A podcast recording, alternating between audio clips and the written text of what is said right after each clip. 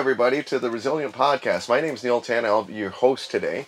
Uh, today, we've got a fantastic guest, Supreet Kaur from XALTS. Yes. So, she is the Chief Operating Officer of XALTS. Welcome to the podcast. Thank you for having me, Neil. Yeah, thanks a lot. So, why don't we just kind of kick it off with like a quick introduction of yourself and maybe a little bit about the platform. So, Okay. So, Supreet here, I've spent, I mean, uh, uh, it's been a journey of a little close to an year and a half now with XALTS. Me Right. and my co founder starting the company, but it feels much longer, obviously. yeah. Uh, prior to starting XALTS, I've been a business operator through and through for the last 14 years of my life. Right. um, running and scaling large businesses and organizations across all of APAC, Right. uh, all the way from the corner of the Middle East to all the way to you know North Asia. right. So that's been me. Yeah. Uh, done everything from uh, implementing large scale solutions in blockchain Mm. for an organization in Greater China to identifying how do we operate at scale uh, Mm. with a firm like Meta, which is you know multiple platforms and multiple apps along the way as well. Right, right, right. And so, tell us a little bit about Exalt. I mean, you know, uh, exactly what is this product? Uh, the product, the propositions, the platform itself. Kind of talk a little bit about its history, if you can. I, I think I'll talk a little bit more about the genesis because the genesis of it is ingrained in me and my co-founders DNA of you know the 30 years of experience between the two of us that we bring to the table. Uh, it it I I'd say it's not been it's it's been an organic journey. Uh, where we didn't neither of us got up one day and said that hey let's build this I think it's been a culmination of some of those things that happen through our individual careers uh, to a point in us saying that you know why is nobody really building it out this way? And i'll talk a little bit more about that. So uh, back in 2017 i was implementing blockchain for a large organization across greater china. And uh, it took like i built the entire thing with various consulting partners and technology partners. I moved on from there to meta but I- 17 is super early to be in blockchain, right? I mean, it's I, I think given the context of the use case, it was a lot more governed by the rule in mainland China, which was to do with how do you have end to end traceability for certain uh, food categories which were susceptible to counterfeiting. Um, So it was a lot driven around that. Uh, but like I realized that, you know, it took years for them to implement something and and the same case with my co-founder in terms of you know, he was leading hsbc's global treasury for the last 10 years in hong kong. And uh, being close to multiple asset classes knowing how to unlock securitization or efficiency in some of the asset classes he's trading um, required the inherent use of blockchain as a technology. But despite having budgets on you know our respective industries and with ourselves despite having all the resources in the world just seeing that it takes years and millions and millions of dollars to get anything moving. Uh, and by the time that's done part of what has been built out is absolutely obsolete from where the technology is. Right? So mm, I, I think back in 2021 late 2021 the two of us would discuss this a lot. I, I have to give credit to covid also for this that uh, you know during this entire period uh, i was in singapore my co-founder was here in hong kong so you know um, it was also a time where due to covid you know we were spending a lot of our individual time on things that we'd probably browsed upon superficially and, and spending more time on that. But i think where we came to a point was saying that you know what when it's large organizations whether it's a regulated entity like a bank or a large conglomerate in a manufacturing space or consumer goods space or as a, a large merchant um, broadly what you need in solving any of these pain points is 80% roughly the same. But when you look at what was happening across the market we saw that either companies were focusing on crypto firms or they were focusing on building things out for organizations as a service. And we said when 80% of all things are broadly the same why is nobody productizing this? Yes, 20% of it is going to be nuanced basis, internal processes being varied, the regulatory requirements being varied, what multi com- multi companies or multi organizations being involved. But 80% of it can be easily productized. Right. So we started shaping that out from there that how you know to create a standard product, Exactly, like you 80% can standard, exactly. 20% so potentially even custom, right? even when you know uh, cloud infra companies like azure or Mm-hmm. google cloud etc are uh, have productized things. Either you can just go Yeah. buy them off shelf from their websites but if you're a large enterprise you can go to them and say that you know okay we need 10% additional customization with this xyz uh, but 80 90% is still the same. Um, and we kind of said that you know do you, do we want to just be spectators in this or shall we build it out? Because between the two of us we know a lot of large organizations in the tech world in the financial institutional world. Uh, so let's build it out. And that's where the journey started a year and a half back. We we are grateful that you know Citigroup, US Citi Ventures, and Accel Partners believed in our vision, came on board to uh, back us monetarily and with equity, and that's where the journey started. So it started as a journey of saying that how do we productize blockchain infrastructure in perspective of certain use cases and applications. And that's where the twist began a couple of months later that when we started going to the same clients, that we knew that, you know, these are the ones who are going to be working with us.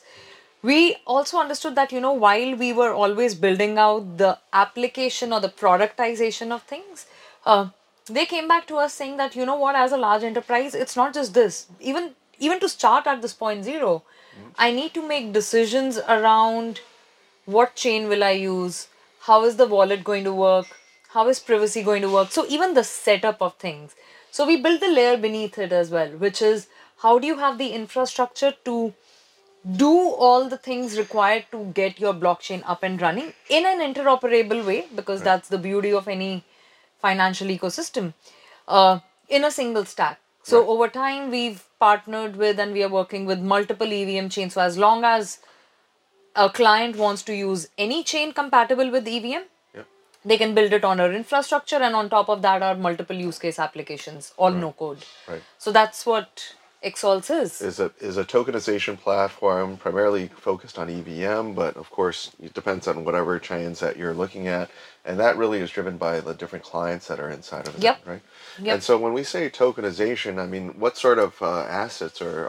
I- Of course, we were talking about it earlier, like uh, real world assets. What can you give some examples of the things that you guys have been doing, and what sort of your focal area? So I, I'll start with some of the ones where, uh, see, we, we've started as a company where there's two business operators, and our entire thing was that uh, no matter how great the technology is, if it doesn't solve for a business use case today, it's not going to get adopted. And in some ways, our inspiration was Microsoft Excel. That you know Excel, okay. that's that's that's a technology that we see having seen very mass adoption across enterprises Right. uh, in a shape and form where you know every time you need to set up an excel sheet you don't go to your it admin Right. and say that you know set this up for me so it's Yep. seen something which is widely adopted multiple multiple use cases Mm. so we we started with tokenization uh, or, or no code applications for several asset classes. Some of them are around trade asset receivables, so global trade receivables. Um, they are around asset management. They are around loyalty, so tokenizing loyalty as a financial asset class between merchants and large financial services. Right. Uh, this will keep expanding over a period of time to more use cases and more applications of what asset class do we want to look at. But the primary thing has been that these are all asset classes which are either hard to securitize today, Right. are inefficient in terms of its tradability in some shape or form, or the asset class, sheer by the way it's been formed over decades, is extremely not interoperable at all. Like loyalty, it's not interoperable. You can't use your Cathay points to go to Singapore Airlines, for example, or or any store in Singapore or Taiwan or wherever. Right. And then, so when you talk about, let's say, for example, trade receivables, is there a Hmm. specific sector that you're focused on inside of trade receivables, or is there a specific sector that you're talking about, like financial products and things like that, or? So within trade receivables, for example, what we are focused on is how do we use tokenization and blockchain infrastructure to enable large banks, which are typically the issuers of trade loans, to be able to downsell their assets. So this hmm. entire thing is around how do you enable banks to optimize their balance sheets within the risk limits that they carry by downselling these loans to asset managers because these are all great quality Right. uh, loans. It's the securitization today which is extremely hard. Right. Uh, so it's basically de-risking their balance sheet in terms of it's taking the loans off their balance sheet the, uh, so that they can issue more loans. Right. Uh, so it does a couple of things. It enables banks to you know constantly issue more loans and be able to issue loans to more uh, supply chain uh, or trade financing based organizations. But it also enables them to sell these loans as assets to asset managers to fintech firms globally uh, and and that that's the idea there that you know there is a pertinent business problem there which tokenization can help unlock Right. And then you mentioned a lot uh, about the loyalty piece. I Hmm. mean, how does uh, how does that operate, and what sort of loyalty programs? Like, you know, of course, there's like Dairy Farm here in Hong Kong. That's Yep. a huge one. Um, you know, what sort of segments are you looking at inside of that space? So see how loyalty today operates is we we all I mean even as individuals we would have our own multiple loyalty programs that we would have joined. But there's two issues with loyalty. One is that at the end of the day, uh, most of where we try to optimize loyalty are either airlines or hotels. That's right. But we don't, I mean, unless it's you, I don't fly every day. Uh, what I do do every day is buy grocery, buy coffee, and all of those pieces. But do we ever optimize for a grocery store or a coffee shop? No, uh, in in terms of loyalty. Then the other thing with loyalty is that these are our points which are subject to inflation. Their utility is always which is uh, which is not interoperable. Now, if you look at this from a bank's perspective, uh, when you really rarely see the coffee shop outside will ever get to go and work with a HSBC or a Citibank with a co-branded credit card, right? Because what how loyalty works today is large financial services firm and a large merchant on the other side, which kind of leaves it to large banks and airlines, hotels. That's it. Right. Uh, but if we look at where the world is moving, how consumers decide on whether I want credit card A versus credit card B is based on reward utilization and loyalty. Right. Which means that what if you start lo- if and I mean banks and merchants anyway do look at loyalty as something which is a financial asset. You're talking about what is the way for a large financial institution to be able to work with all the tiny small businesses across all the three islands in Hong Kong uh, uh, in a way that without having the pain point of I need to build a 200 people partnership team, which is going to be very expensive to go and tie up with every single small merchant to give everyday rewards or something. Right. But you do want uh, that loyalty points from A could work at B, B from work could work at A, so that bank one can have a better differentiated credit card or a loyalty Right. platform. What you're talking about as loyalty is essentially a financial asset class which is not interoperable today. It's sort of a currency which is defined by that particular financial institution or the merchant but how do you make it how do you make it interoperable in a way that your uh, your offering is more differentiated? For most large institutions large financial institutions anyway credit cards are a CAC game. That's where that's how they acquire consumers.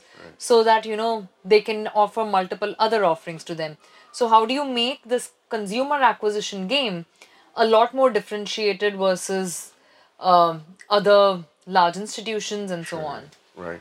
And so as far as your platform is concerned, I guess, you know, there there are folks that kind of play inside of the technical range. I mean, as far as offering these RWAs, at the same time, there's people that are like completely licensed and they want to create an entire marketplace Hmm. and they want to, you know, find the uh, the buyer seller or the investor and also so they're the doing the issuer, like, distribution as well. distribution as Yeah. well. Like, where do you guys sit inside of this? we are space? not doing distribution at all we what we are doing is we are our suite is a suite of no code applications infrastructure and apis Right. so we get integrated into the financial institutions Mm. infrastructure so think of it as an equivalent of cloud infrastructure that uh, we sit in the infrastructure for the banks our marketplaces will we build the give the infrastructure for to financial institutions and other large conglomerates to have their own pla- own marketplaces Right. we are not in the distribution game and there's a very strong reason why we said we i like if i'm going to be working with large institutions why should i get into the distribution game where i'll start competing with them? That's not my forte. Right. my forte is in understanding how do large organizations work and knowing that what are broadly those 80 90% requirements which are going to be the same across bank a in singapore versus bank b in uk versus bank c in hong kong. Uh, so that that can get productized uh, there's no point of me getting into distribution because that's something that large institutions have worked decades on in building that out Sure, right. So you're actually providing the stack and the Yes. uh, and the platform so that people can facilitate that trade in a legal, compliant, and regulatory way. Yep. And so you're h- how do you customize, or to what extent do you customize? we were talking about that. yeah, so yeah, I just want you to. we yeah. do customize see it's also a couple of things one is uh, the first set of anchor clients that we have across each of our use cases. Uh, it's a co-building exercise and we've been very cognizant that we are going to take that approach where we know what those 80% things look like. The 20% we will understand from them. Out of that maybe 5 or 6% is going to go into the uh, into the core stack itself. The remaining things will always remain a little bit customizable and that's also where uh, our fee model or revenue comes in that it's licenses for the productized stack plus additional fee for the customization. So we do customize but we also know that we are also cognizant that customization cannot take the amount of time it takes in large institutions today which is you know spend five years and uh, 25 million dollars. So we are a fraction fraction fraction of that both in time and Right, cost. Right.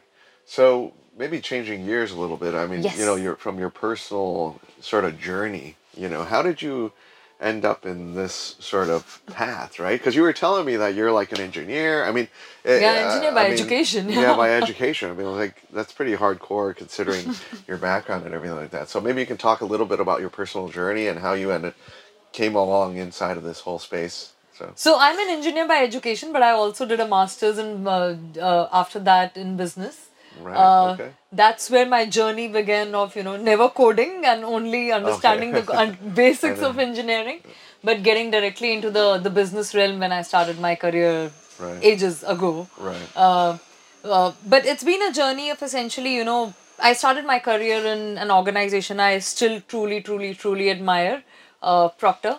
Okay. Um, Procter and Gamble. Procter and right? Gamble, Yeah, the right. largest consumer products good in the company in the world. Right. Um, again, scaling businesses, operating a region, scaling and identifying new channels of distribution and growth for the company. Right. Uh, to you know being in Southeast Asia and leading a regional business, looking at mergers and acquisitions and all of those pieces.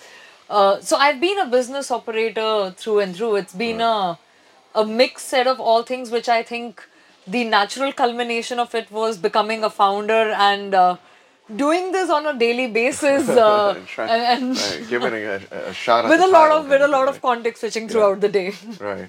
And then, so you know, when you were at P&G, I mean, you were in a technical role, or No, you I were was in a business business role. role, Yep. right? And then, you know, for for women at that time, was that opportunity quite prevalent, or was it like you were just kind of like making your own way, if you will, right?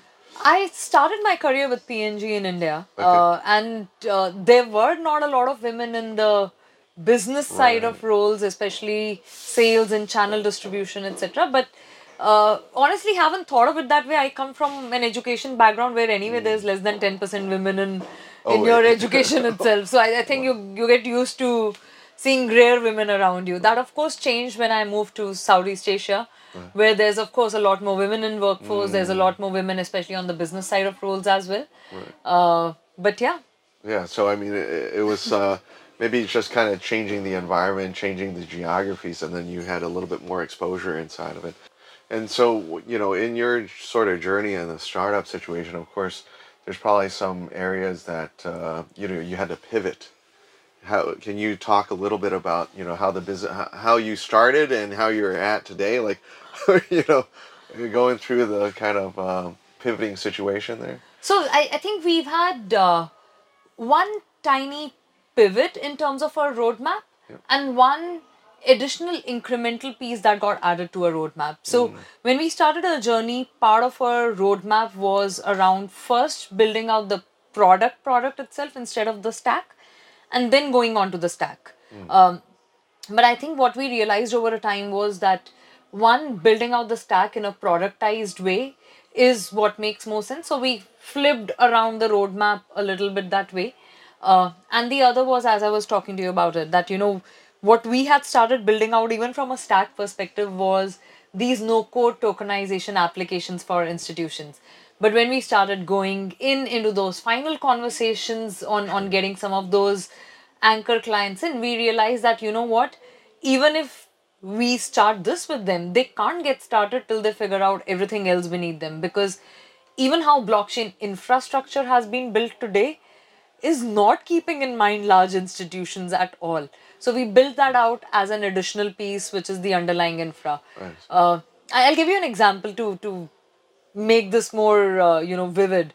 Uh, so think of how wallets are created in the blockchain ecosystem today.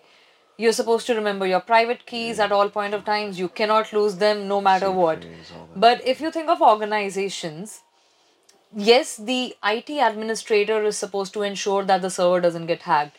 But in a large organization of whatever, 50,000 people, I'm sure a thousand people forget their email passwords every single day and they just go get it reset.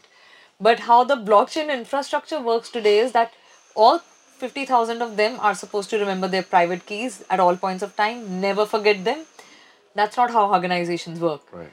Two it's also set up how infrastructure was set up today is also that th- this is your key and neil's key alone. Yeah. but people leave organizations. They take up new jobs. They move different functions. They move different regions within the same global company. What happens then? Right. Then you know when you or I send emails, uh, we don't pay a internet usage fee to our companies or an electricity fee for you know this. But the how the blockchain infrastructure is set up today is there's gas fee. right Uh, so what we said was that all of these things exist, but none of these are designed from an infra point of view, keeping in mind that organizations are just a large group of people. People move, people forget their passwords. yep An organization pays for its utility bills at a central level. So we kind of redesigned the infrastructure in a way that organizations can function. Hmm. Now, what this means is that our wallet as a service or our wallet part of our infrastructure operates how organizations work. Uh, somebody as an IT admin or somebody will still have to set up the entire thing the same way the same way somebody would have set up cloud infra for a company years ago or something. But people can forget their passwords. and and you can And do not pay gas recovery and all those different things right I mean, Correct. everybody can do recovery Correct. and so forth Correct. right that's the so difference and, that's that's what I was telling to you about even before the podcast that you know Right. our ethos is in understanding that when you're building for organizations it's very different from building for retail consumers right uh, so how do you build this out keeping that dna so much in mind that it can be productized at scale right yeah standard versus custom and Correct. and now, what will differ in this is maybe in company A, 10 people need to do additional five levels of access Mm. versus company B. And that's where the you know the the no code piece comes in that our infrastructure is set up in a way that you can just drag and drop and say okay i need access levels for five more people. I, I need access levels for three less people and so on and so forth. That's Right. that's where that you know comes in that it's 80% broadly the same product. Right. 20% maybe 10% of it organizations can customize on their own and the rest 10% we can do it with them uh, as a part of uh, uh, the entire onboarding and getting into things. Right. So when you kind of look at it, it's like so. What's the what are like sort of the key learnings from I guess the last couple of years? Uh, you bunch your head against the wall a few times here and there. I don't know. I mean, you know, maybe maybe you can share like what you learned through this process, and maybe you can share it to other entrepreneurs what they could take away from this, right? It's- I think one thing we've learned through the process is that it's very easy to get distracted in our world, especially when you know every single asset class looks like has a size of price of a couple of trillion dollars. So it's Right. very easy to get distracted in saying that let's also start building for this. I, I, I think one thing we've learned is that focus is easier said than done. So to keep that laser sharp focus is is something you need to remind yourself of every day. And I think that's also where uh, it helps that you know both of us as co-founders keep reminding each other that you know okay let's focus on these four to begin with and we'll keep doing more. So I remember when we were forced to make her website because we had to announce her seed round last year. Uh, uh, we we started with these 25 use cases and then we said that okay this is way too much. Let's cut it down. We cut it down to nine and then we cut it down to saying okay let's be very very ruthless about prioritizing things. Um, so I, I think the biggest learning for me has been being absolutely ruthless and focused on on what you're building because it's it's very very easy to get distracted. Right. Do you think that uh, you could do this on your own, or do you think that you would, you know, better to have co-founder, or like if you started this all? No, no offense, Ash, but but uh, you know, what's your view? I mean, there's some people that are like sole, some people are co-founders. well, yeah. maybe there's even like teams of like Yes. co-founders, like Yeah. three, four, or five of them. Like, what's your general feeling? Because sometimes it goes well, sometimes it doesn't. I mean, we don't know until you know it happens. But um, I, I mean, I've seen success on both pieces. I've seen people who are great solo founders. Uh, I, I think in our case, both of us are very complementary to each other, and because we've known uh, each other since more than a decade as friends, it's it's also inherent trust. So I think that goes a long way, especially when you're building a business and an organization to have those complementary skill sets at every point of time to also be able to take on each other's work as and when needed uh, uh, i don't think there's a right or wrong answer to this uh, but I, I I don't think uh, I would have done this without Ash, and I'm hoping his answer is the same. this is like split them in two different rooms and ask them the same question. Yes. And see what happens. That's cool. So when you when you went to do your fundraising, maybe you can talk a little bit about the fundraising process and what your experience was. Is obviously every entrepreneur is like you know has gone through it or has knocked on a lot of different doors, ha- heard no many many many many times, right? I mean, you know what what was your experience? What are some of the learnings, and then what can they do better? You know, in that sense. I think one thing we had done was before we actually started speaking to uh, venture capitalists, Yeah. we spoke to some of the senior leaders who we had admired uh, in both of our careers.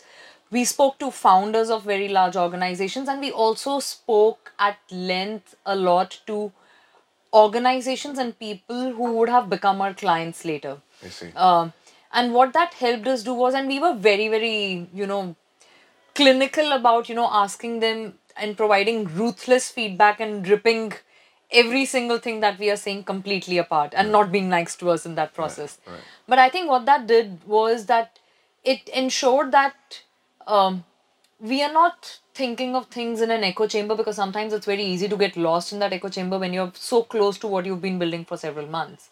Um, so we went to I, I think in prep, preparation side of things, uh, we only started the process of going out and reaching out to some venture capital firms when we had done that entire you know pull everything out That's, that's dig out like every product hole. market fit in that sense because you're talking to client, potential clients as well. Yes Right, right, right. yes. Um uh, so I, I think the second part of it was because of the first part of what we did in terms of prep the second part of the actual raise was easier. Uh, Easier. yes. Interesting. uh, the, and i mean i think we are very very grateful I, I can't find wood here but we are very very grateful for to both Accel and Citi and you know being believing in our vision and you know us as individuals very early on in the process of raising capital um, of course given one of them is a bank the due diligence process took much longer but that's part and parcel of you know when you're working with banks either on your cap table or as clients as well Sure. Right. Yeah. I mean. but i think we we've been lucky uh, i- in that perspective uh, with regards to a raise and very very grateful to to very marquee firms and very fabulous Oh, individuals Yeah, I mean, that's like a stellar lineup, right? I mean, Yes. very few have that type of credentials. So, um, you know, kind of looking forward, obviously tokenization is top of mind. I mean, where do you see the market, you know, moving? And, you know, in terms, I mean, you've really been in, um, in multiple jurisdictions, right? I mean, multiple geographies and Yep. so forth. So you have a very good understanding of Middle East, Southeast Asia, Greater China, and so forth. Like, what's your view in terms of the development across these different jurisdictions? What sort of key trends do you see coming out of them? And it must be presumably different in each one. What's the flavor for each, right?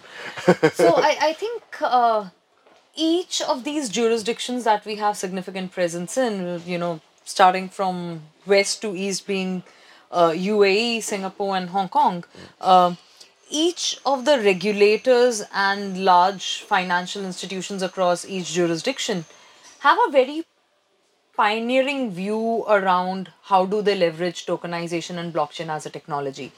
Uh, so you know, UAE has announced you know uh, what do they do with CBDC and wholesale CBDC.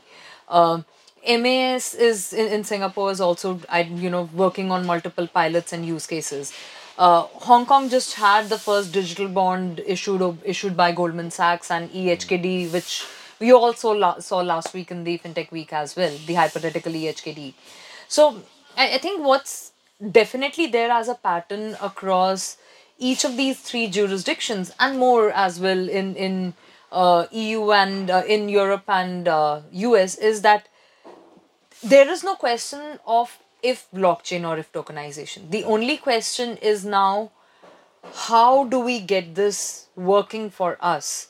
Uh, which is where that build versus buy ends up happening. That what a lot of banks and financial institutions have done over a period of time is spend their time and effort on build, which is first pay a consulting firm millions of dollars to write a paper or a report then you know identify internal headcount and internal budgets then spend another couple of years in building something out. I, I think what we are seeing across the board now is a very high degree of openness in saying build does not necessarily work uh, which is where we are seeing across the three jurisdictions the regulator the central banks and the regional global banks very very willing to partner with fintech firms, startups like us who are who come with a background of having always worked and spent a life in enterprises, being backed by enterprises like Citi, um, and saying that okay, how do we do this together so that there's a the speed to market is a lot less, lot more accelerated. The spend on resources and time and bandwidth is a lot lower because we are all living in a time where money is no longer free. So, uh, how do you get by to solve that solution? A very different example. It's like people thought of you know going back to excel uh, you know no organizations thought that okay you know what i want to use excel for this particular use case internally so let me start building excel. Yeah. everybody said let me buy excel licenses but i'm going to write my own macros. I'm going to write my own internal programs to work with it my own integrations right but nobody said let me start creating excel from zero. Same thing. Nobody said you know when uh, people started working in a hybrid way um, nobody said okay let me build zoom from the beginning. People bought zoom Right, licenses. right, they of right. course had their own internal integrations uh, certain customizations on access and, and so on and so forth. But nobody started saying that you know let me build my own zoom from the scratch from scratch. And and that's what we are also seeing across jurisdictions on all things blockchain and tokenization that okay we've spent enough money and years trying to do this on our own let's partner with organizations and companies which are doing this and look at it as an approach of buy uh, instead of build Right. so right. that's the that's the commonality of course the use cases how they're approaching things are very different which is a function of uh, how deeply is each of these jurisdictions involved in global capital markets what are some of the key roles that they play in global capital markets uh, and and so on. So that will always vary, but those that's the top layer of what we are building, which is the applications. The infra will be the same. Right, right. So yeah, I think um, it's fantastic what you guys have been able to accomplish in the last couple of years. I mean, it's only One been- and a half years. Yeah, one and a half years. It's like pretty amazing. So, um, yeah, is there any other things that you'd like to kind of share about the experience as an entrepreneur, or you know, being inside of the not inside of the uh, RW, yeah, inside of the blockchain space? Uh, you know, any key learnings? I think my learning is less to maybe less to do with tokenization or blockchain, but more to do with just the fact that I, I think it's uh, entrepreneurship is something very organic. I, I don't think anybody wakes up one day, at least I didn't, wake didn't. up one You day and say that like- now I'm going to be an entrepreneur. I think it's very organic as a journey. Yeah. And and the best thing to be doing is leveraging everything that you've learned through your life in, in building it out. So our ethos is purely enterprise, whether it's financial institutions, certain large global conglomerates that we are working with, Right. um, in, in saying that, hey, you know, this is the world we understand the best. Uh, we speak the same language. We've spent years and years in this world. Right. So let, let's build for the world that we understand instead of something that we don't, because this is our uh, playground to win and play in. Awesome. Thanks so much, Supreet. I mean, I really appreciate the time that you've spent with us and, uh, you know, safe travels going forward. So thank you. Thank you, Neil. very, very happy that you welcomed us on this podcast. Yeah, thank you. Thank you.